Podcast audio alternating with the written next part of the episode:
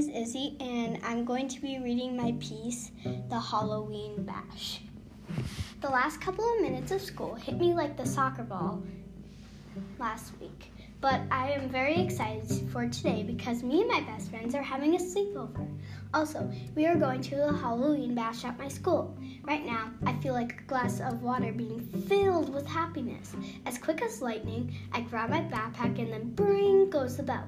Now my ears are ringing. Just great. A door flies open and a whole bunch of kids stampede out like wolves. The hallway starts filling up with kids.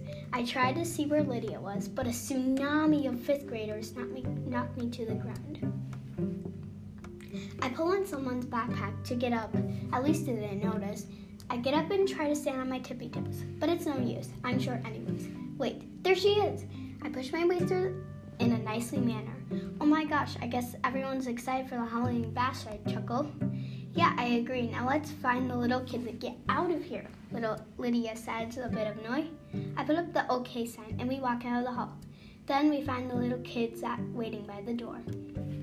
Where were you guys? They chimed, chimed in unison. That doesn't matter. Let's go, I say.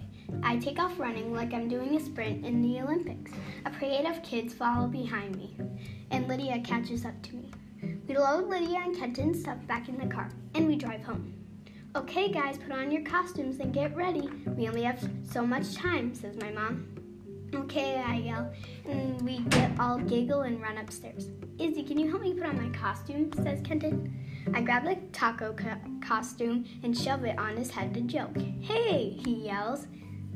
Me and Lydia laughed our heads off. We are ready and we drive to the school. We are when we get there, there are tons of people in silly costumes like witches, vampires, and zombies. I think those costumes are more silly than scary. Whoa!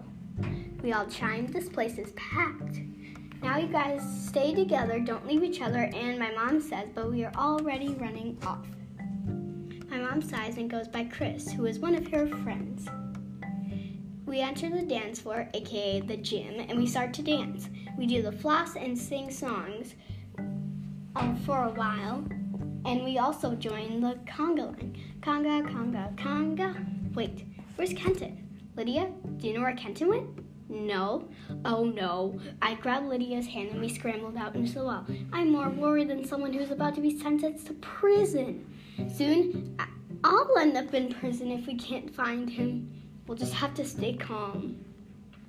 When I said this, my mind drifted away from the present and into the past. I remember the day when I got lost. I remember how I started to panic and then I thought about my mom and she said, whenever I got lost, go for an go for an adult for help, like a worker. But the most important say thing is to stay calm. Then I went to a worker and for help and I found my mom. I remember my mom was very proud of me. I got back to the present and focused on right now. Okay, let's check the cafeteria, I said confidently, but he wasn't there. Surely he'd be bobbling for apples, right? But he wasn't there. Finally, we went to the haunted hallway. We were about to turn around and look somewhere else when someone jumped at us and screamed. Then we screamed, but it was just Kenton. I wondered. I was about to start lashing out on him, but when I realized that he was probably just bored and he wanted her off to find his friends. I also could see that Lydia was about to lash out at him, but I grabbed her hand and gave her a solemn look. She cracks a bit of a smile. Then I apologized. I'm sorry, Kenton. We weren't paying any attention to you. I promise that we'll do do do fun things for the rest of the time. Lydia nodded in agreement. I'm sorry too. We should I should have asked you guys if we could do something else instead of if we could do something else instead of running away. Kenton said ashamed. Come on guys, let's just go bob for apples, Lydia pleaded. Okay, let's go. We ran over and bobbed for apples. We shuffled to the bobbing apple station. Luckily, they just tied a rope on the apple and they hung it around from something. From something. I let Lydia and Kenton go in front of me. Haha, ow, my toes, were the two main comments. Then it was my turn. I sat on the chair and hung the apple above my head. I started to chomp and wiggle around to get my apple. Well, I tried. And then I found my place. I found my face face down on the floor.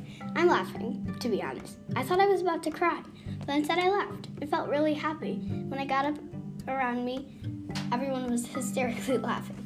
I love to make people laugh, but all my worries washed away and made me like when a wave washes off sand off the beach. I remember the first time when I made someone laugh when I shoved my head into my first birthday cake.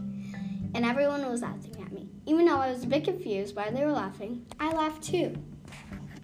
Thank you for watching my video. Well, I mean recording. I hope you guys enjoyed it. Bye.